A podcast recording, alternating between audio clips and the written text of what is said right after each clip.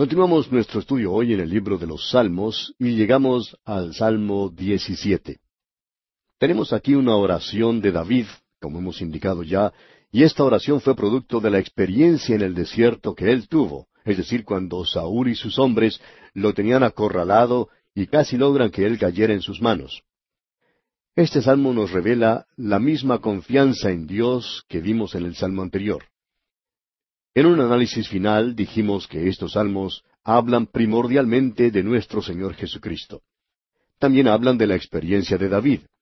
Y ellos asimismo pueden ser una oración para nosotros en la actualidad, porque muchos de nosotros nos encontramos en situaciones similares, es decir, en situaciones de pruebas y ansiedad, así como también en situaciones de peligro.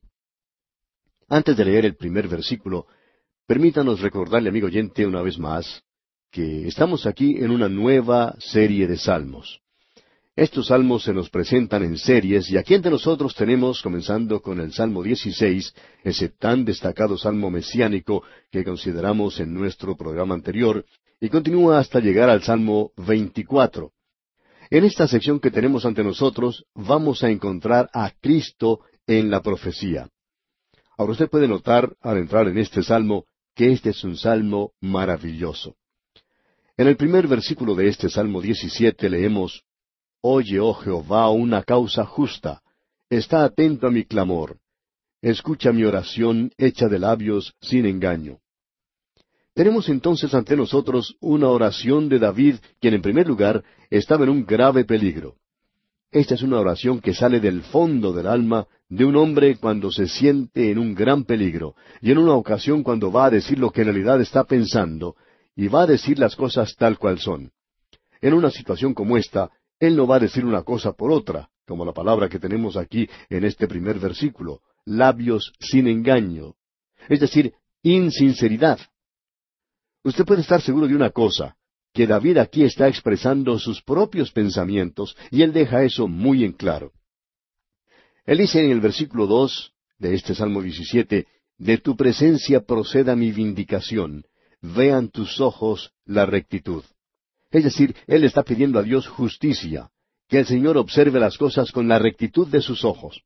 Luego en el versículo tres dice, Tú has probado mi corazón, me has visitado de noche, me has puesto a prueba, y nada inicuo hallaste. He resuelto que mi boca no haga transgresión. Lo interesante de notar aquí es que cuando el Señor probó a David, él sí que encontró algo, y cuando Él me probó a mí, Él también encontró algo.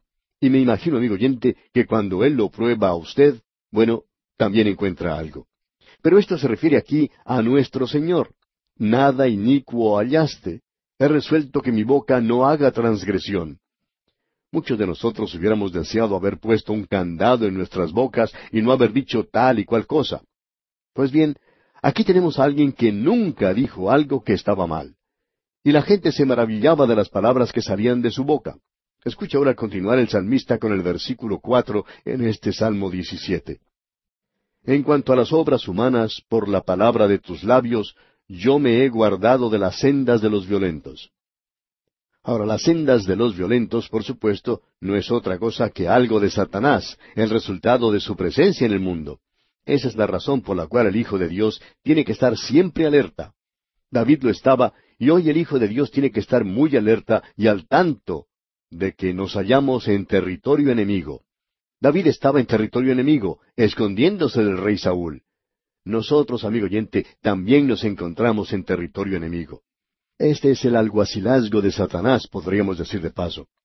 Usted recuerda que el Señor Jesucristo, allá en el libro de Apocalipsis, capítulo dos, dijo, refiriéndose a la iglesia de Pérgamo, que allí era donde estaba el trono de Satanás pero él elogió a la iglesia por haber retenido el nombre del Señor y no haber negado su fe. Yo no sé dónde está usted en la actualidad, amigo oyente, pero el trono de Satanás puede estar muy cerca de donde usted y yo residimos, ya que el trono de Satanás se encuentra en este mundo. Pero cuando él habla aquí de que sus labios eran sin engaño, allá en el versículo uno, es un cuadro perfecto de nuestro perfecto Señor, el Señor Jesucristo. Recuerde lo que el apóstol Pedro dijo allá en su primera epístola capítulo dos versículos veintidós y veintitrés. Él dijo, el cual no, refiriéndose a Jesús, no hizo pecado, ni se halló engaño en su boca, Cuando le maldecían, no respondía con maldición. Cuando padecía, no amenazaba, sino encomendaba la causa al que juzga justamente. Y aquí en el Salmo 17 dice, De tu presencia proceda mi vindicación. Él está dispuesto a que el Señor ponga las cosas justas, que Él haga que todo sea justo. Yo no sé lo que hace usted, amigo oyente, pero yo no estoy pidiendo la justicia de Dios. Yo estoy pidiendo misericordia. Siento que yo necesito misericordia, y eso es lo que la mayoría de nosotros necesitamos hoy. Nos gustaría pasar más tiempo considerando lo que dice este salmo, pero tenemos que seguir adelante. Antes de hacerlo, quisiéramos volver a leer algunos de los versículos que acabamos de mencionar. En el versículo tres leíamos, Tú has probado mi corazón, me has visitado de noche, me has puesto a prueba, y nada inicuo hallaste. He resuelto que mi boca no haga transgresión. Qué cuadro que tenemos aquí de nuestro Señor. Ahora el versículo cuatro, en cuanto a las obras humanas, por la palabra de tus labios, yo me he guardado de las sendas de los violentos. En otras palabras, Él no cayó en la trampa de Satanás. Nosotros a veces caemos. Prosigamos con los versículos cinco y seis. Sustenta mis pasos en tus caminos, para que mis pies no resbalen. Yo te he invocado, por cuanto tú me oirás, oh Dios. Inclina a mí tu oído, escucha mi palabra. Esto nos indica que es una oración en la cual Él solicita ayuda. Sigamos adelante con los versículos siete y ocho. Muestra tus maravillosas misericordias, tú que salvas a los que se refugian en tu diestra, de los que se levantan contra ellos. Guárdame como a la niña de tus ojos, escóndeme bajo la sombra de tus alas. Usted recuerda esa expresión que dice, sobre alas de águila. Dios le dijo a Israel, Vosotros visteis lo que hice a los egipcios, y cómo os tomé sobre alas de águila, y os he traído a mí. Allá en el libro de Éxodo capítulo 19. Qué cuadro el que tenemos del lugar donde hoy somos colocados, bajo la sombra de sus alas. El Señor Jesucristo dijo de Jerusalén, ¿Cuántas veces quise juntar tus hijos como la gallina junta a sus polluelos? ¿Dónde los junta? Debajo de las alas. Ese es el cuadro que tenemos aquí. Leamos ahora los versículos nueve al doce de este Salmo diecisiete. De la vista de los malos que me oprimen, de mis enemigos que buscan mi vida. Envueltos están con su grosura, con su boca hablan arrogantemente. Han cercado ahora nuestros pasos, tienen puestos sus ojos para echarnos por tierra. Son como león que desea hacer presa y como leoncillo que está en su escondite. Qué cuadro más resplandeciente el que tenemos ante nosotros. Él está clamando a Dios. En el versículo seis leímos, Yo te he invocado por cuanto tú me oirás, oh Dios. Permítanos cambiar un poco eso porque Delig lo dice de la siguiente manera. Como tal, yo te he invocado y tú me oyes. Él sabía que era oído. Recuerde una vez más que el Señor Jesucristo se identificaba a sí mismo con los suyos, y Él fue escuchado cuando clamó y llamó a Dios nosotros podemos estar siempre seguros, amigo oyente, que Él nos escucha y contesta nuestras oraciones cuando nosotros estamos en problemas. Para finalizar este salmo, leamos ahora los versículos trece al quince. Levántate, oh Jehová, sal a su encuentro, póstrales. Libra mi alma de los malos con tu espada, de los hombres con tu mano, oh Jehová, de los hombres mundanos, cuya porción la tienen en esta vida, y cuyo vientre está lleno de tu tesoro. Sacian a sus hijos, y aún sobra para sus pequeñuelos. En cuanto a mí, veré tu rostro en justicia. Estaré satisfecho cuando despierte a tu semejanza.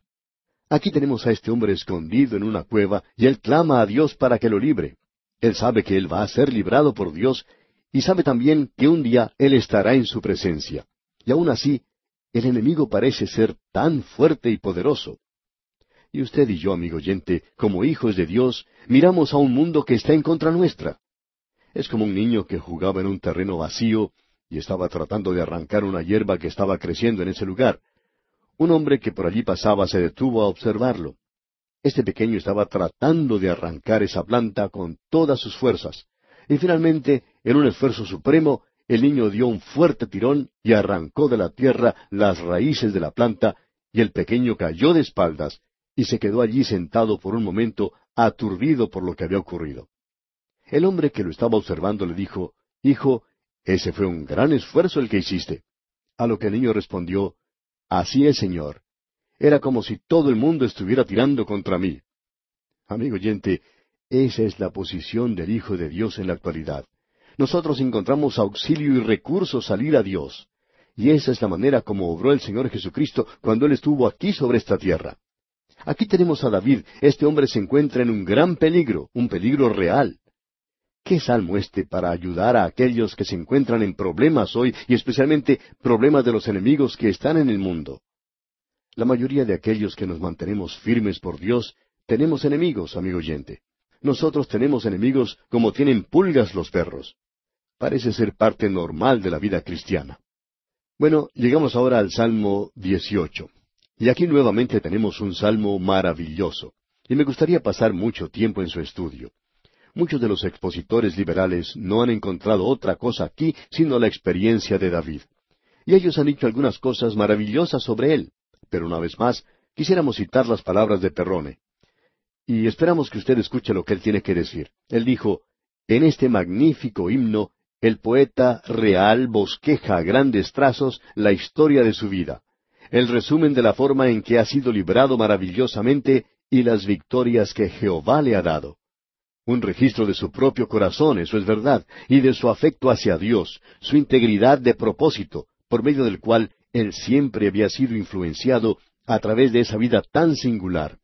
Perseguido como había sido por Saúl antes de llegar al trono, acosado perpetuamente después de llegar a ser rey por rivales que disputaban su autoridad y que buscaban robar el corazón de su pueblo, le forzaron a que huyera para salvar su vida ante su propio hijo, y más adelante luchando en grandes y feroces batallas contra naciones extranjeras. Había algo que nunca lo había abandonado, el amor y la presencia de Jehová. Dios le ayudó a él a subyugar a todos los enemigos, y ahora en su vejez, echando una mirada retrospectiva con agradecimiento devoto en cuanto al pasado, él canta este gran himno de alabanza a Dios en su vida. Hasta aquí las palabras del teólogo Perrone. Ahora todo eso es verdad, podemos decir de paso. Esa es, creemos nosotros, la interpretación contemporánea, local del Salmo. Es en realidad un duplicado del segundo libro de Samuel, capítulo 22. Y cuando nosotros estudiamos allá el segundo libro de Samuel, capítulo 22, pasamos rápidamente sobre esto y dijimos que cuando llegáramos a los salmos íbamos entonces a tratar esto un poco más detenidamente. Y aquí tenemos un significado más profundo. Algunas de las expresiones que se llaman figuras poéticas son un poco más que una metáfora. Estas expresiones hablan del Hijo de Dios, del ungido de Dios, Cristo nuestro Salvador en sus sufrimientos. Y algunos han llamado a este salmo de las fauces de la muerte al trono de Jehová. Notemos ahora de las fauces de la muerte. Escuchen lo que dice. Estamos viviendo en una época cuando se está diciendo mucho acerca del amor y piensan que eso es algo extraño para el Antiguo Testamento. Pero note usted cómo comienza este Salmo 18. Dice así, Te amo, oh Jehová, fortaleza mía. ¿Cuándo fue la última vez, amigo oyente, que usted le dijo a Dios que le amaba? Creemos que una de las cosas más maravillosas que usted puede hacer es decirle que le ama. Creemos que la alabanza siempre debería comenzar con la alabanza a Dios, porque Él nos ama y ha provisto nuestra salvación y Él es quien nos guarda, y hoy por medio de esa maravillosa providencia de Dios, Él nos está cuidando. Y debemos notar aquí cómo se lo llama a Él. En primer lugar, Él es llamado fortaleza mía. En la primera parte del versículo dos dice, Jehová, roca mía y castillo mío y mi libertador. Con todo esto, amigo oyente, Él es el Salvador, como podemos apreciar. Luego dice en la segunda parte de este versículo dos del Salmo 18, Dios mío, fortaleza mía, en Él confiaré, mi escudo y la fuerza de mi salvación, mi alto refugio. Él es mi escudo, Él me protege, Él es el poder de mi salvación, un escondite seguro. Nosotros debemos asirnos de Dios en la actualidad. Él es nuestro Salvador, Él es nuestra fuerza, nuestro refugio. Ese es un buen lugar para la protección y también un buen lugar para tener una visión y una perspectiva de la vida muchos de nosotros deberíamos subir a este alto refugio. Estamos hablando de Dios como nuestro alto refugio. Aquí tenemos unos nombres maravillosos para Él. Pero sabe usted que lo que nos interesa mucho aquí, y quizá usted ya lo ha notado, es el pronombre personal mi y mío. Él dice, oh Jehová, fortaleza mía, roca mía, Él es mi alto refugio, mi libertador, mi Dios. ¿Se da cuenta usted, amigo oyente, que una cosa es decir Dios es una gran fuerza o es un gran poder? Una cosa es hablar acerca de los atributos de Dios y decir que Él es omnipotente. Todo suena muy bien, pero lo importante, amigo oyente, es, ¿puede usted decir es mi fortaleza? Una cosa es decir que Dios es un pastor, y David podía haber dicho, Jehová es un pastor, y lo es. Pero es completamente diferente el decir, Jehová es mi pastor. ¿Cuán diferente es, amigo oyente, el poder decir eso? Para ilustrar esto, quizá podamos usar un ejemplo casero. Cuando usted se dirige a la estación del ferrocarril y allí espera a un ser querido, digamos a su hijo, llega a ese lugar y encuentra que hay mucha gente esperando el mismo tren. Puede haber muchos jovencitos en el lugar y personas que los esperan. Todos son seres queridos, ellos sonríen y se saludan unos a los otros. Pero de pronto usted ve a uno. Él es diferente, amigo oyente. ¿Y sabe por qué es diferente? Porque Él es su Hijo. Puede haber muchos padres allí, pero aun cuando todo es algo maravilloso, hay uno que es diferente para usted. ¿Por qué? Porque usted puede utilizar ese pronombre posesivo mío. Amigo oyente, ¿Puede usted decir hoy, Jehová es mi pastor? ¿Puede usted decir, Él es mi alto refugio, Él es mi fuerza, Él es mi escudo, Él es mi fortaleza, mi libertador, mi roca? ¿Puede decir hoy, Él es mío? ¿Puede usted decir eso, amigo oyente? Él dice ahora en la primera parte del versículo tres de este Salmo 18, Invocaré a Jehová, quien es digno de ser alabado. Y eso es lo que es la alabanza. La alabanza es algo que se da a alguien que es digno de recibirla. Dios es digno de recibirla. Continuemos con el resto del versículo tres y el versículo cuatro. Y seré salvo de mis enemigos. Me rodearon ligaduras de muerte y torrentes de perversidad me atemorizaron. El obispo Horn dice en un comentario, Supongamos que el rey Mesías, al igual que su progenitor, está sentado sobre el trono. Y desde allí imaginémonos que Él está echando una mirada retrospectiva a los sufrimientos que Él ha padecido, eh, las batallas en las cuales ha luchado, las victorias que ha logrado, y manteniendo esto en nuestras mentes, nosotros podemos de alguna manera ver la fuerza de las palabras con todo su anhelo de afecto, decir, Te amo, oh Jehová, fortaleza mía, en cuya unión he finalizado mi obra y ahora me alegro de alabarte. ¡Qué cuadro! Y amigo oyente, este es uno de esos salmos en los cuales nosotros también nos podemos unir. Escuche lo que él dice cuando recuerda ese período y pensamos que no solo relata la vida de David de una manera un poco limitada, sino que también se menciona la vida del Señor Jesucristo, ya que aquí dice en los versículos cuatro al seis, Me rodearon ligaduras de muerte y torrentes de perversidad me atemorizaron. Ligaduras del Seol me rodearon, me tendieron lazos de muerte. En mi angustia invoqué a Jehová, y clamé a mi Dios. Él oyó mi voz desde su templo, y mi clamor llegó delante de él a sus oídos. ¿Y qué sucedió? Él respondió. ¿Y qué sucedió cuando el Señor Jesucristo salió de la tumba? Leamos el versículo siete. La tierra fue conmovida y tembló, se conmovieron los cimientos de los montes y se estremecieron porque se indignó él. Y se nos dice que cuando se quitó la piedra del sepulcro, tuvo lugar un terremoto. Ahora, al leer de los versículos ocho en adelante, entramos en una sección donde cambia el pronombre. Y en lugar de ser el pronombre de la primera persona, que era posesivo, tenemos ahora la tercera persona, y se refiere al Señor. Leamos los versículos ocho al once.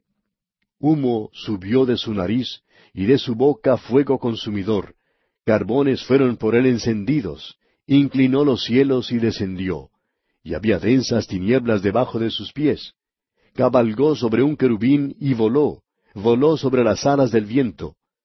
Puso tinieblas por su escondedero, por cortina suya alrededor de sí, oscuridad de aguas, nubes de los cielos. Hubo tinieblas cuando él fue crucificado. ¿Y quién hizo todo eso? Bueno, el versículo trece dice, Tronó en los cielos Jehová, y el Altísimo dio su voz. Usted recuerda que comenzó esto con el pronombre mío. Luego se dice lo concerniente a lo que Dios había hecho. Ahora es Él y yo. Me libró de mi poderoso enemigo. Amigo oyente, esta es la relación vital, personal, que usted y yo necesitamos tener con Dios hoy. Qué bueno, amigo oyente, el poder asirse de esto con fuerza. Me sacó a lugar espacioso. ¿Necesita usted ayuda hoy? ¿Necesita tener un compañero? Permítanos recomendarle uno, amigo oyente. Él nunca lo abandonará, nunca le dejará solo, nunca le olvidará. Él dice, He aquí, yo estoy con vosotros siempre. Y esa es la razón por la cual yo dependo de Él mucho más de lo que dependo de usted, amigo oyente. Y esa es la razón por la cual usted debería depender de Él en lugar de depender de mí. Isaías dice que no pongamos nuestra confianza en los hombres. Para avanzar ahora tenemos que dirigirnos al final del Salmo 18 y leer en el versículo 48, donde dice, El que me libra de mis enemigos, y aún me eleva sobre los que se levantan contra mí. Me libraste de varón violento. Pensamos que ese es Satanás. Nos hubiera gustado tener más tiempo para hablar de esto aquí. Leamos ahora los versículos finales, versículos cuarenta y nueve y cincuenta de este Salmo 18. Por tanto, yo te confesaré entre las naciones, oh Jehová, y cantaré a tu nombre. Grandes triunfos da a su rey, y hace misericordia a su ungido, a David y a su descendencia para siempre. Y Él extiende su misericordia para con nosotros hoy. Qué maravilloso es Él, amigo oyente, y este salmo termina con una nota de alabanza a Dios. Ah, amigo oyente, que hubiera alabanza en su boca y en la mía, en su vida y en la mía, en su corazón y en el mío. Alabado sea Dios. Vamos a llegar ahora a un salmo que dice, El Señor es bueno, díganlo los redimidos de Jehová. Porque si ellos no lo dicen en este mundo, no habrá nadie que lo diga. Ninguna otra persona o nación lo hará, pero los redimidos deberían hacerlo. Esa es la clase de creyentes que tenemos que ser.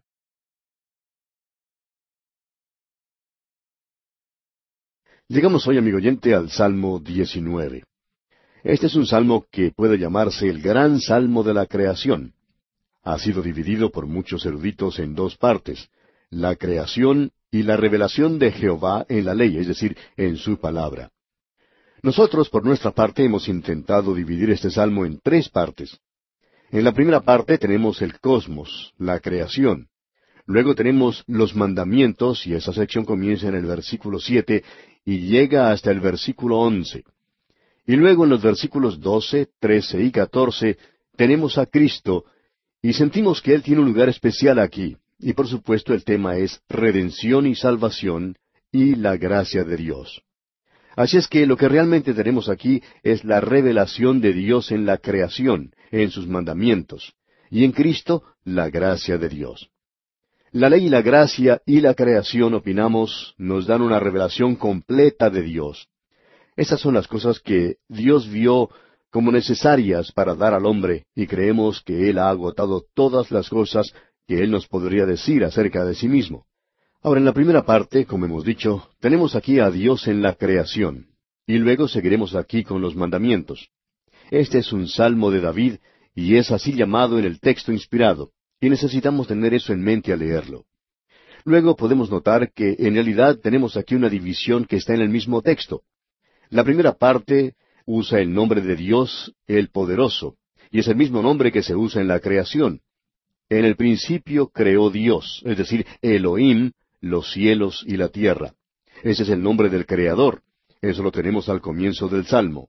Luego, cuando llegamos al versículo siete, donde dice, La ley de Jehová es perfecta, lo que tenemos allí es la palabra Jehová sueri goli.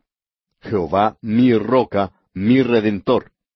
Así es que cuando uno tiene que seguir un salmo como este, no necesita tener dos autores diferentes. Nadie ha intentado dividirlo como han intentado dividir al Pentateuco. Y pensamos que si se usa el mismo sentido escolástico que fue utilizado en el Pentateuco, uno no terminaría teniendo aquí escritores eloísticos y jehovaísticos, escritores eloísticos del Pentateuco, y no creemos que usted pudiera presentar eso aquí. El mismo escritor escribió esto y él utilizó estos nombres diferentes para Dios. Es bueno que notemos eso, digamos de paso. Usted sabe que los salmos emanan luz a través de toda la escritura, de toda la Biblia, y confiamos que esto bendiga nuestros corazones y nuestras vidas. Tenemos ahora en los primeros seis versículos la creación. Y este salmo es llamado Salmo de la Mañana. Este está en contraste con el otro salmo que mencionamos. Tenemos el Salmo ocho, Salmo de la Creación, donde vimos la luna y las estrellas. Ese era un salmo nocturno. Este es un salmo diurno porque aquí se nos presenta el sol y tenemos aquí la maravillosa creación de Dios dando testimonio de ello. Leamos pues para comenzar los primeros seis versículos de este Salmo 19. Los cielos cuentan la gloria de Dios, y el firmamento anuncia la obra de sus manos. Un día emite palabra a otro día, y una noche a otra noche declara sabiduría. No hay lenguaje ni palabras, ni es oída su voz. Por toda la tierra salió su voz, y hasta el extremo del mundo sus palabras. En ellos puso tabernáculo para el sol, y éste, como esposo que sale de su tálamo, se alegra cual gigante para correr el camino. De un extremo de los cielos es su salida, y su curso hasta el término de ellos. Y nada hay que se esconda de su calor. Este es un salmo maravilloso, admirable. Los cielos cuentan la gloria de Dios. Esto nos revela lo que el apóstol Pablo dice allá en su epístola a los romanos. Porque las cosas invisibles de Él, su eterno poder y deidad, se hacen claramente visibles desde la creación del mundo, siendo entendidas por medio de las cosas hechas. Y ellas nos hablan de la sabiduría de Dios, amigo oyente. Nos cuentan del poder de Dios y también nos cuentan algo del plan y el propósito de Dios, y ese es el propósito de la creación. Y el hombre tiene que llegar a la conclusión aparentemente desde el mismo principio que la creación es el testigo primitivo de Dios al hombre, la criatura. Hay muchos que solamente piensan en Dios el Padre. En todos los credos de la Iglesia, incluyendo el credo de los apóstoles, se atribuye la creación exclusivamente a Dios el Padre. Cuando uno llega al Nuevo Testamento y allí encuentra una amplificación de la creación, se da cuenta que eso no es completamente correcto. El credo de los apóstoles dice, creo en Dios, el hacedor del cielo y de la tierra. Bueno, puede alguien decir, ¿no es eso correcto? Sí lo es hasta cierto punto. Pero la Trinidad tuvo parte en la creación del mundo. La palabra Elohim es una palabra plural del idioma hebreo y nos habla de la Trinidad. Se nos dice que el Señor Jesucristo fue el que tuvo a su cargo la obra de la creación, y que el Espíritu Santo llegó y restauró, reorganizó, volvió a decorar la creación. El Espíritu de Dios se movía sobre la faz de las aguas. Después de haber ocurrido una gran catástrofe, Juan nos habla de otro principio. Dice, en el principio era el verbo, y el verbo era con Dios, y el verbo era Dios. Y todas las cosas por Él fueron hechas, y sin Él nada de lo que ha sido hecho fue hecho. Eso lo encontramos allá en el Evangelio según San Juan capítulo uno versículos uno y tres. Ahora esto nos habla del Señor Jesucristo, y se nos dice nuevamente allá en la epístola a los Colosenses capítulo uno versículo dieciséis, porque en Él fueron creadas todas las cosas, las que hay en los cielos y las que hay en la tierra, visibles e invisibles, sean tronos, sean dominios, sean principados, sean potestades, todo fue creado por medio de Él y para Él. Así es que tenemos aquí el hecho de la creación y que el Señor Jesucristo fue quien obró. Dios el Padre es lo mismo que tenemos allá en la epístola a los Efesios capítulo uno sobre la redención. Dios el Padre lo planea, el Hijo paga por eso y el Espíritu Santo lo protege. Y pensamos que eso también se puede aplicar a la creación de Dios, que Dios el Padre es quien planeó este universo, que Dios el Hijo fue quien ejecutó todo esto, el que lo redimió, porque toda la creación está gimiendo y necesita ser redimida. Y luego tenemos a Dios el Espíritu Santo hoy que está moviéndose, protegiendo sobre la creación. A esto debemos agregar que el sol también es muy prominente aquí, como hemos visto en el versículo cinco. Y este como esposo que sale de su tálamo dice, cuando uno visita la ciudad de Jerusalén, puede apreciar a la salida del sol que éste aparece por el monte de las olivas y es algo verdaderamente emocionante. Uno puede ver la luz que comienza a iluminar la ciudad de Jerusalén, los muros de la ciudad, los lugares altos primero, el lugar donde se encuentra la tumba de David sobre el monte Sión. Luego uno lo puede ver tocando la cúspide de los edificios, el área del templo. ¡Qué emocionante todo eso! Ese es el cuadro de otro esposo, digamos de paso, el Señor Jesucristo, quien es el esposo y quien llegará algún día en gloria a este mundo presentándose como el sol de justicia a este mundo. Pero antes que Él venga, Él sacará a la iglesia de este mundo. Él es el lucero de la mañana. El lucero de la mañana siempre aparece antes que se levante el sol.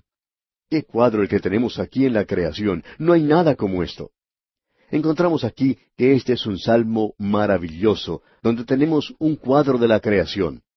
Ahora tenemos algo más. Al seguir leyendo en este salmo, vemos en los versículos siete al diez, La ley de Jehová es perfecta, que convierte el alma. El testimonio de Jehová es fiel, que hace sabio al sencillo. Los mandamientos de Jehová son rectos, que alegran el corazón. El precepto de Jehová es puro, que alumbra los ojos. El temor de Jehová es limpio, que permanece para siempre. Los juicios de Jehová son verdad, todos justos. Deseables son más que el oro y más que mucho oro afinado, y dulces más que miel y que la que destila del panal. Qué hermoso cuadro el que encontramos aquí, y notemos lo que dice el siguiente versículo, el versículo once. Tu siervo es además amonestado con ellos, en guardarlos hay grande galardón. Y con este versículo finalizamos esta sección aquí, la segunda sección, los mandamientos. Y usted puede notar lo que él está diciendo acerca de ellos, que son perfectos. ¿Qué quiere decir con eso de que son perfectos? La razón por la cual la ley no lo puede salvar a usted, amigo oyente, ni me puede salvar a mí, es porque es perfecta, y nosotros no lo somos. Nosotros no podemos alcanzar esa perfección.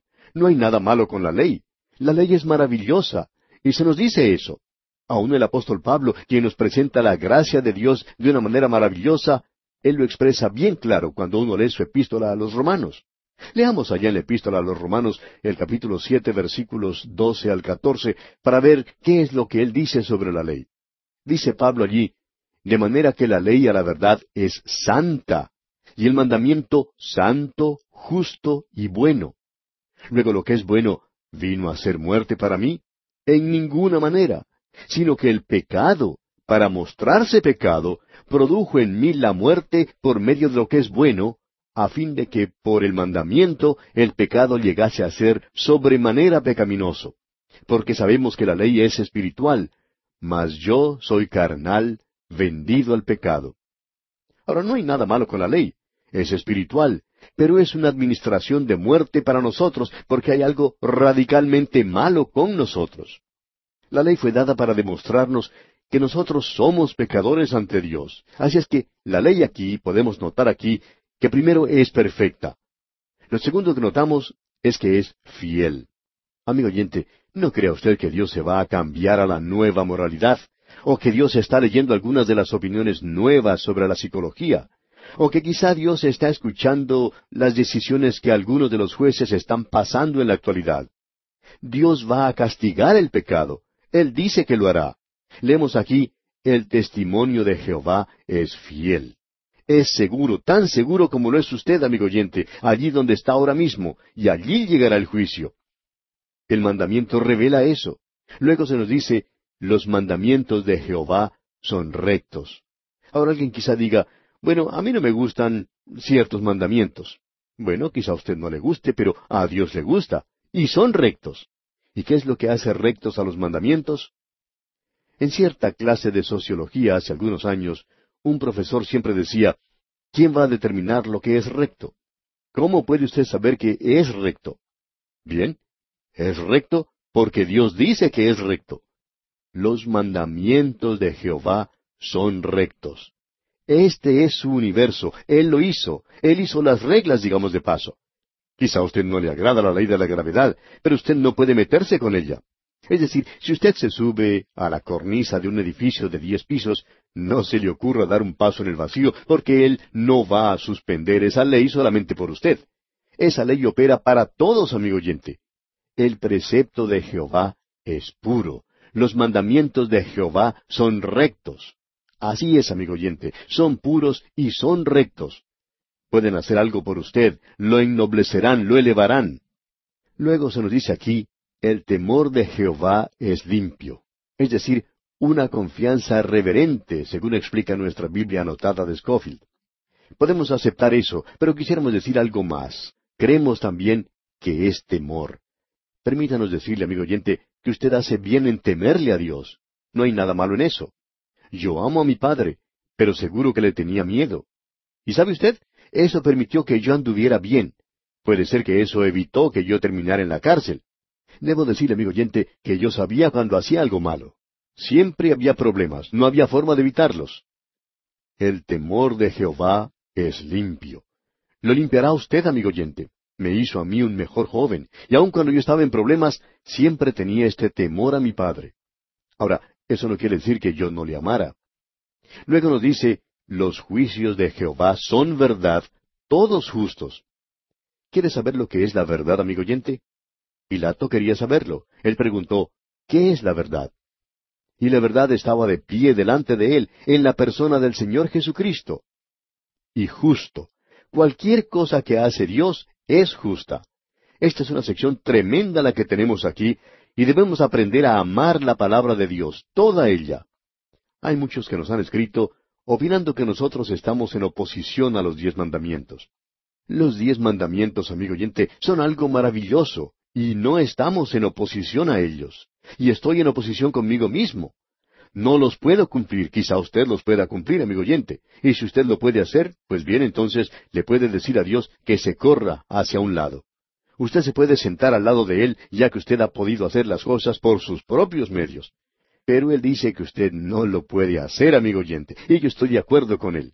Y Él me dijo que yo tampoco lo podía hacer por mis propios medios, y estoy de acuerdo con eso.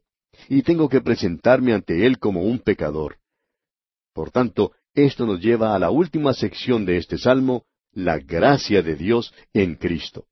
El versículo 12 comienza diciendo, ¿quién podrá entender sus propios errores? ¿Quién puede hacerlo, amigo oyente? Yo uso muchos subterfugios. Siempre me gusta buscar una explicación racional. Soy bastante bueno en hacer esas cosas. Yo puedo dar muchas excusas, pero Dios no las acepta. Dios dice que usted no puede comprender sus errores. Usted tiene que aceptar su palabra de que es pecador. Y continúa el versículo 12 diciendo en su segunda parte, Líbrame de los que me son ocultos. Ese es el problema con muchas personas en la actualidad. Ellos tienen secretos para consigo mismos. Piensan que no son pecadores y ese es el problema de la era presente. Luego el versículo 13 dice, Preserva también a tu siervo de las soberbias, que no se enseñoreen de mí. Entonces seré íntegro y estaré limpio de gran rebelión. ¿Qué es esa gran rebelión? Permítanos decirle, amigo oyente, lo que es esa gran rebelión. Es el rechazar al Señor Jesucristo, aquel que ha sido puesto ante nosotros. Escuche lo que él dice. Este es un versículo que se usa muchas veces en las oraciones y en cantos también, el versículo 14. Sean gratos los dichos de mi boca y la meditación de mi corazón delante de ti, oh Jehová, roca mía y redentor mío. ¿Quién es mi roca? Cristo. ¿Quién es mi redentor? Cristo. Y Él llega a hacer eso a través de la grandeza de Dios. Este es un salmo maravilloso, amigo oyente. Y con esto llegamos al Salmo 20. El Salmo 20 no está clasificado como uno de los salmos mesiánicos, pero lo hemos llamado un salmo mesiánico porque habla de él, y es otra profecía maravillosa del Mesías y de su obra de redención. Creemos que está unido estrechamente con los otros dos salmos, con los salmos que le siguen inmediatamente. Creemos que estos salmos se utilizaban en Israel en una forma litúrgica y eran cantados juntos todos estos que están aquí. Algunos opinan que eran cantados por los líderes del servicio de adoración, los levitas, y por los adoradores que se habían reunido. Es un himno antifonal. Es un salmo maravilloso. Y el obispo Horn dijo lo siguiente. Él dice que esta es una gran oración, digamos de paso. La iglesia ora por la prosperidad del rey Mesías, que sale a la batalla como un defensor y un libertador, por su aceptación por el Padre y por el cumplimiento de su voluntad el obispo Horn habría dado en el clavo si en lugar de decir la iglesia hubiera dicho Israel, o el remanente de Israel, porque este salmo tiene en realidad mucho que ver con Israel. Notemos ahora cómo comienza, y este es un salmo que nos muestra la gracia de Dios. Dice, Jehová te oiga en el día de conflicto. Entonces es cuando queremos que Él nos oiga. Ahora la segunda parte de este versículo uno dice, El nombre del Dios de Jacob te defienda. Ahora, ¿cómo apareció Jacob aquí? Por la gracia de Dios, amigo oyente, Dios nunca se avergonzó de ser llamado el Dios de Jacob. Yo hubiera tenido vergüenza de este hombre.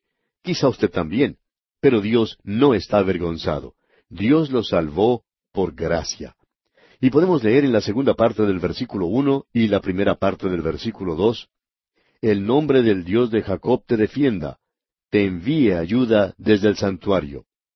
¿Cuál santuario? ¿La iglesia? No, el santuario de Jerusalén, amigo oyente. Allí es donde estaba. El nombre del Dios de Jacob te defienda, te envía ayuda desde el santuario. La segunda parte del versículo dos dice, y desde Sión te sostenga. Quizá esté usted pensando en algún otro Sión, pero solamente hay uno. No es de su iglesia, ni de mi iglesia, ni de la de ningún otro. Sión es Sión. No creemos que pueda ser más claro. Usted tiene que ser un teólogo para equivocarse en algo como esto, digamos de paso. Está tan claro. Y qué maravilloso que es. Ahora el versículo tres de este Salmo veinte dice, Haga memoria de todas tus ofrendas y acepte tu holocausto. Esto es algo maravilloso en los días de problemas, de dificultades que se acercan y por los cuales tendrá que pasar Israel en el futuro, también la iglesia de hoy, digamos de paso, en el mundo, y el creyente individual en la actualidad. Luego dice Sela. Dijimos que esa palabra quería decir pare, mire, escuche. Y aquí tenemos algo para que usted medite, para que piense en ello, en estos días cuando hay tantos problemas, y por tanto tiene significado para nosotros en el presente tiene un significado maravilloso, tenemos que decir. Seguimos luego adelante y en el versículo cuatro leemos, Te dé conforme al deseo de tu corazón y cumpla todo tu consejo. ¡Qué maravilloso es esto! Y el versículo cinco continúa, Nosotros nos alegraremos en tu salvación y alzaremos pendón en el nombre de nuestro Dios. Conceda a Jehová todas tus peticiones. Él va ahora a escuchar la oración del Señor Jesucristo. Recuerde, Él dijo que siempre oye sus oraciones, siempre las oye. Y Él es el único que oye y contesta, pensamos, todas ellas. Y aquí tenemos un salmo maravilloso. Pasemos ahora al versículo nueve, el versículo final de este Salmo veinte. Salva Jehová, que el Rey nos oiga en el día que lo invoquemos. Y el Rey está por Israel. Él es nuestro Salvador hoy, y oramos en el nombre de Jesús nuestro Salvador hoy. Este es un Osana, Jehová salva, salva Señor, salva Jehová, Osana. Este es un gran salmo de Osana. Quiera Dios hacerlo bien real a nuestros corazones y que nos dé un canto en nuestros corazones hoy. Y bien, aquí vamos a detenernos por hoy, amigo oyente. En nuestro próximo programa, Dios mediante, comenzaremos a estudiar el Salmo 21.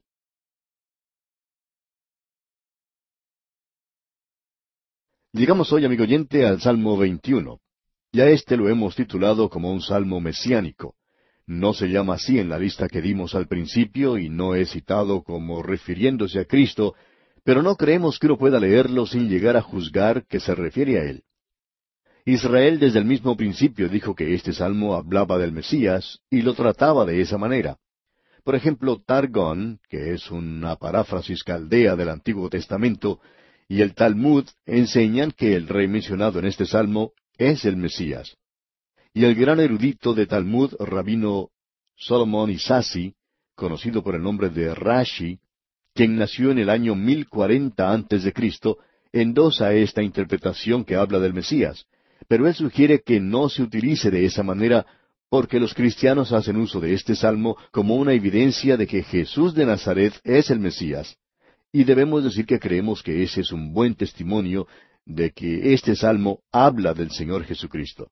Este es un salmo que es importante en otra dimensión. Es un salmo que ha sido usado por iglesias litúrgicas que observaban ciertos días.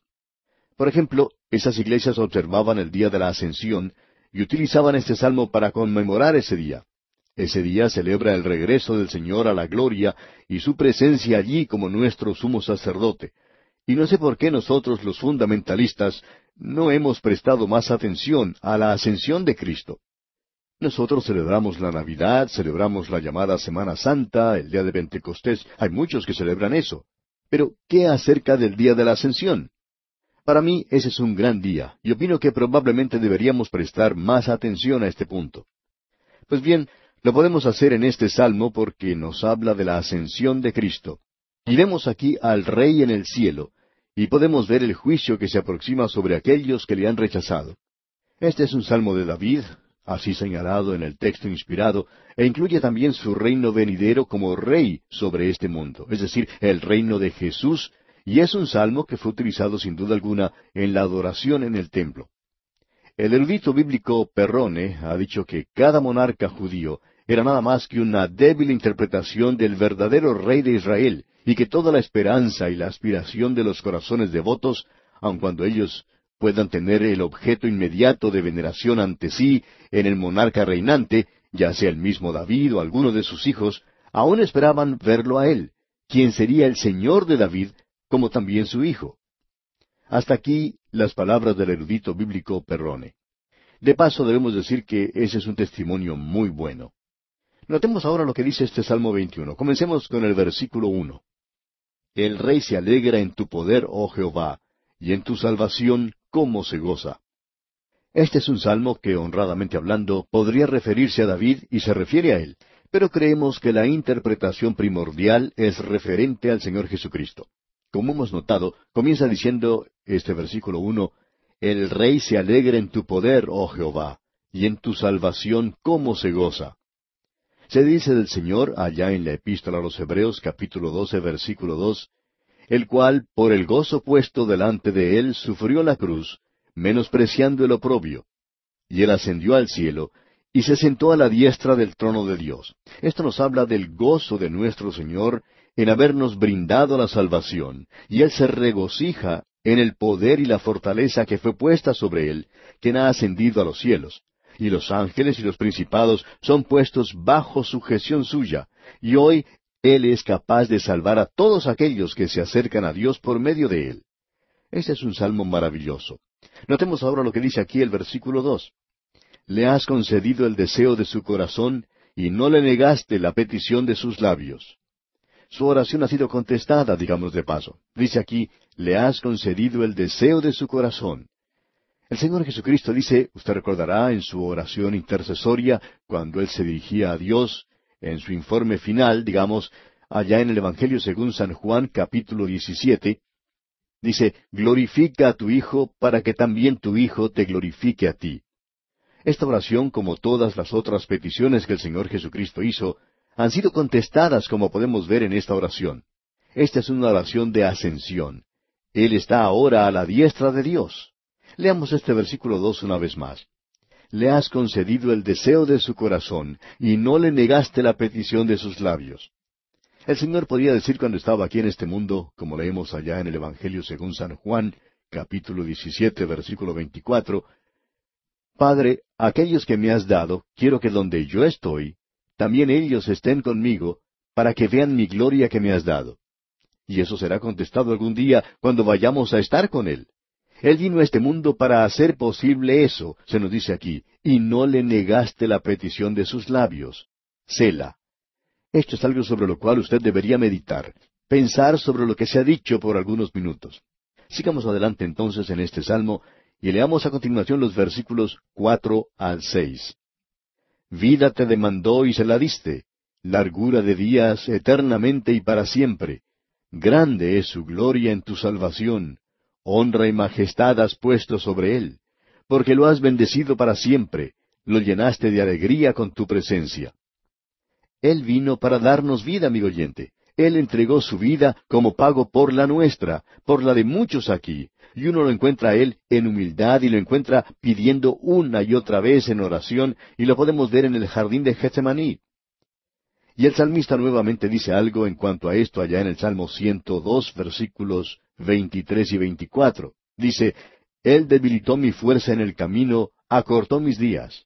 Dije, Dios mío, no me cortes en la mitad de mis días, por generación de generaciones son tus años.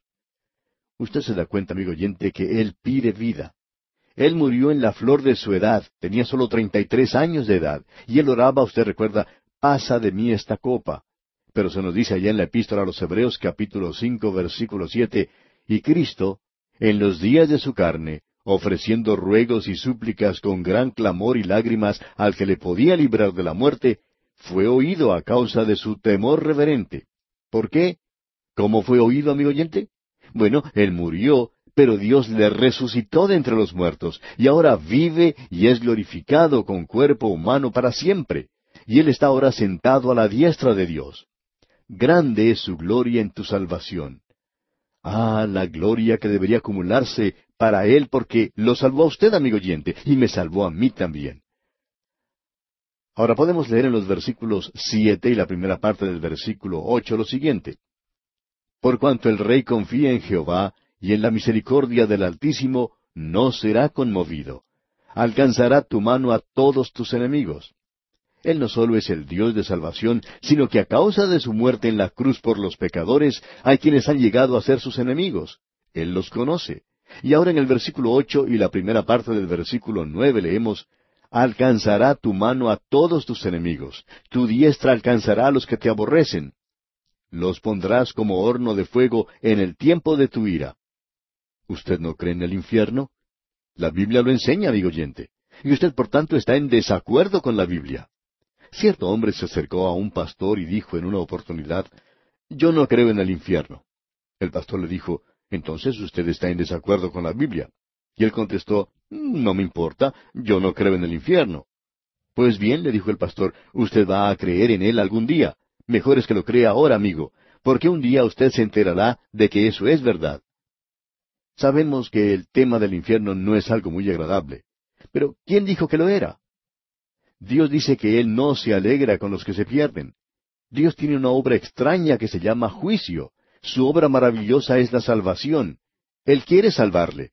Pero si usted, amigo oyente, no lo acepta Él, su camino, su salvación, entonces no hay otra cosa sino juicio para usted. Escuche lo que dice aquí el versículo nueve una vez más los pondrás como horno de fuego en el tiempo de tu ira. Jehová los deshará en su ira, y fuego los consumirá. Amigo oyente, esto es muy claro. Fuego es fuego y juicio es juicio. Leamos ahora los versículos diez hasta el trece. Su fruto destruirás de la tierra, y su descendencia de entre los hijos de los hombres, porque intentaron el mal contra ti, fraguaron maquinaciones, mas no prevalecerán, pues tú los pondrás en fuga. En tus cuerdas dispondrás saetas contra sus rostros. Engrandécete, oh Jehová, en tu poder. Cantaremos y alabaremos tu poderío. Este es un salmo maravilloso, amigo oyente. Vimos la cruz y el sufrimiento en este salmo, y Él lo hizo por el gozo que fue preparado ante Él, porque Él lo pudo salvar a usted, amigo oyente, y sus oraciones han sido contestadas. Ahora el Rey está en el cielo. Lo vemos a Él coronado de gloria y honor. Está en ese lugar a favor de su pueblo. Él está allí en un gozo indecible y esperando su manifestación en la tierra. Permítanos presentarle hoy, amigo oyente, otro cuadro del Señor Jesucristo. Él fue un varón de dolores, experimentado en quebranto. Ahora alguien quizá diga, cada cuadro que veo de Cristo lo presenta como una persona muy seria, no creemos que esa sea la forma en que Él verdaderamente es, amigo oyente. En realidad no importa cuál es su apariencia física, no interesan los cuadros que de Él se han hecho, pero debemos decirle, amigo oyente, que Él está sentado a la diestra de Dios, y su corazón está lleno de gozo, y Él quiere comunicar ese gozo a todos, a usted y a mí. Ah, amigo oyente, que usted y yo pudiéramos disfrutar de su presencia hoy. Sus enemigos conspiraron contra él cuando él estuvo aquí, y él permitió que así lo hicieran. Y vemos aquí que sus enemigos conspiran contra él. Ellos tratan de llegar a él, y aun cuando él está allá arriba hoy, en un gozo indecible, él está esperando esa manifestación en gloria maravillosa. Ahora él estuvo en este mundo y estaba confiando en Jehová, y sus enemigos conspiraban contra él, trataron de destruirle, y como podemos ver en el libro de Apocalipsis capítulo 12, el dragón escarlata quería devorar al hijo de la mujer que estaba por dar a luz tan pronto éste naciera. El dragón es Satanás, y el niño era Cristo, la mujer era Israel. Pero el hijo, se nos dice, fue arrebatado para Dios y para su trono. Él estaba destinado a regir con vara de hierro a todas las naciones, y allí es donde está ahora. Usted puede darse cuenta que Satanás se quedó aquí abajo, en la debilidad de la humanidad. Satanás quería destruirlo, pero él fue arrebatado a los cielos. Aquí tenemos un gran salmo, como usted puede apreciar, de la ascensión del Señor Jesucristo. Él completó nuestra salvación y no puede ser movido, se nos dice aquí. En el versículo siete leemos, no será conmovido. ¡Qué salmo más glorioso y maravilloso, amigo oyente! Tenemos luego un cuadro de juicio, y este no es el único. Está en Apocalipsis, y debemos decirle, amigo oyente, que es un cuadro bastante serio el que se nos presenta allí. El apóstol Pablo lo menciona allá en su segunda epístola a los tesalonicenses, capítulo uno, versículos siete al diez. Escuche lo que dice Pablo allí. Y a vosotros que sois atribulados, daros reposo con nosotros, cuando se manifieste el Señor Jesús desde el cielo con los ángeles de su poder, en llama de fuego, para dar retribución a los que no conocieron a Dios, ni obedecen al Evangelio de nuestro Señor Jesucristo, los cuales sufrirán pena de eterna perdición, excluidos de la presencia del Señor y de la gloria de su poder, cuando venga en aquel día para ser glorificado en sus santos y ser admirado en todos los que creyeron, por cuanto nuestro testimonio ha sido creído entre vosotros. ¿Qué cuadro el que tenemos allí? El cuadro de la venida en juicio de sus enemigos. Ahora, amigo oyente, este es un salmo glorioso, un salmo de la ascensión de Cristo. De paso, quisiéramos preguntarle, ¿cuál es su relación con Él en este día? Si Él no es su Salvador, si usted no ha confiado en aquel que vino a este mundo a morir y que hoy está lleno de gloria porque trajo su salvación y la mía, Ahora, si usted le quiere dar la espalda, entonces el juicio vendrá. Este Salmo de la Ascensión aclara eso muy bien. Qué maravillosa la gracia gloriosa de Dios en Cristo y asimismo el juicio que vendrá. Esto nos lleva ahora al Salmo más grande probablemente de esta sección. Y este es el Salmo 22. Personalmente lo consideramos como el más grande de todos. Cuando llegamos a este Salmo, sentimos como si estuviéramos en un lugar sagrado. Es el Salmo de la cruz. En el Salmo 1 tenemos un retrato de Cristo, su carácter, su vida y su práctica. Pero aquí tenemos la pasión de Cristo en profundidad. El Salmo 22 es como un rayo X que penetra hasta sus propios pensamientos. Vemos la angustia de su pasión y su alma se presenta completamente desnuda en este Salmo. En los Evangelios usted puede observar los hechos, los acontecimientos históricos de su muerte, y se relatan allí los sucesos que tuvieron lugar durante su crucifixión y su muerte. Así es como han sido colocados en el canon de las Escrituras. Pero amigo oyente, lo que él pensaba se da en detalle aquí, en este Salmo 22. Usted puede apreciar lo que pasaba por su corazón, por su alma, por su mente, cuando él estaba colgado en el madero cuando uno lee este Salmo. Por lo general, en las reuniones que tienen lugar en las iglesias el Viernes Santo, la mayoría de las veces se toma las siete palabras que Cristo pronunció en la cruz, y pensamos que han sido muchos los hombres que han hablado sobre estas palabras y han presentado sus pensamientos sobre ellas. Y siempre ha sido una bendición espiritual el poder escuchar a cada una de estas personas desarrollando este tema, y uno siempre se beneficia al escuchar esos pensamientos que nos traen tanta bendición. Al analizar este salmo aquí, Usted quizá pueda pensar que estamos en una reunión de Viernes Santo, quizá un poco tarde o quizá temprano, pero vamos a apartarnos radicalmente y esperamos que note esto, porque vamos a tener que esperar hasta nuestro próximo programa para desarrollar todo esto. En lugar de estar contemplando la cruz y observándole a Él y escucharle desde abajo, en este salmo nosotros vamos a estar clavados en la cruz con Él. Vamos a observar la crucifixión de Cristo desde la misma cruz, de la misma manera en que Él la observó y vamos a observar debajo y ver lo que ocurría alrededor de esa cruz. También vamos a ver lo que pasaba por su propia alma al verlo clavado en esa cruz, suspendido allí entre el cielo y la tierra, como si en realidad nosotros también estuviésemos en esa cruz. Al que no conoció pecado, por nosotros lo hizo pecado, para que nosotros fuésemos hechos justicia de Dios en él. Y el apóstol Pedro lo dice de la siguiente manera, allá en su primera epístola capítulo dos versículo veinticuatro. Quien llevó él mismo nuestros pecados en su cuerpo sobre el madero, para que nosotros, estando muertos a los pecados, vivamos a la justicia, y por cuya herida fuisteis sanados. Notemos ahora cómo comienza este Salmo 22. En realidad comienza con un toque de alarma, con una alarma que es sorprendente.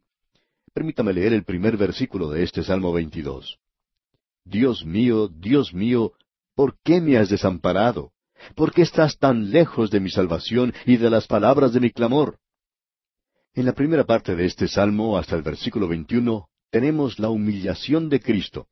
desde el versículo 22 hasta el 31, el resto del Salmo, tenemos la exaltación de Cristo. Tenemos entonces su humillación y su exaltación. Por tanto, al comenzar este salmo en la humillación, tenemos un clamor desesperado de este hombre, hombre con H mayúscula, abandonado, que ha sido desamparado por Dios. Usted sabe que ha existido intentos de sacar provecho de la realidad desnuda y de lo horrendo de esta tragedia que tuvo lugar en esa cruz, y se ha intentado destruir ese hecho horripilante. Pero la amarga realidad es que Él fue desamparado de Dios. Existe una traducción en la que dice que Jesús no fue en realidad desamparado. Se ha traducido de la siguiente manera. Escuche usted. Dios mío, Dios mío, por esto he sido muerto. Traducido así, en el Pacheta. Ahora, el Pacheta no era un manuscrito muy respetable, digamos de paso, y no es un manuscrito que deberíamos usar. Y esto es lo que él dijo, escuche usted. Dios mío, Dios mío, ¿por qué me has desamparado? Qué cuadro el que tenemos aquí. Y usted se da cuenta que aquí tenemos el sufrimiento humano del Señor Jesucristo. Él llevó nuestros pecados sobre su cuerpo en la cruz. Este es un cuadro, pensamos nosotros, que usted puede observar en la carta a los Hebreos, por ejemplo, donde puede leer allá en el capítulo dos, versículo nueve, pero vemos a aquel que fue hecho poco menor que los ángeles, a Jesús coronado de gloria y de honra, a causa del padecimiento de la muerte, para que por la gracia de Dios gustase la muerte por todos. Luego avanzando un poco hacia los versículos catorce y quince leemos, Así que por cuanto los hijos participaron de carne y sangre, él también participó de lo mismo, para destruir por medio de la muerte al que tenía el imperio de la muerte, esto es, al diablo, y librar a todos los que por el temor de la muerte estaban durante toda la vida sujetos a servidumbre. Luego en el versículo 18 de este mismo capítulo 2 de la carta a los Hebreos leemos, Pues en cuanto él mismo padeció siendo tentado, o sea, siendo probado, es poderoso para socorrer a los que son tentados o son probados. Este es un cuadro de Cristo, y Él está colgado allí en la cruz, y es su lamento desesperado. Y en esa hora angustiosa, él fue desamparado por Dios. No tenía ningún lugar a donde dirigirse. No podía dirigirse al cielo. Tampoco podía dirigirse a la tierra. No tenía dónde dirigirse. La pregunta que nos hacemos es, ¿por qué lo desamparó Dios? Bueno, para conocer la respuesta a esta pregunta tendremos que esperar hasta nuestro próximo programa, amigo oyente.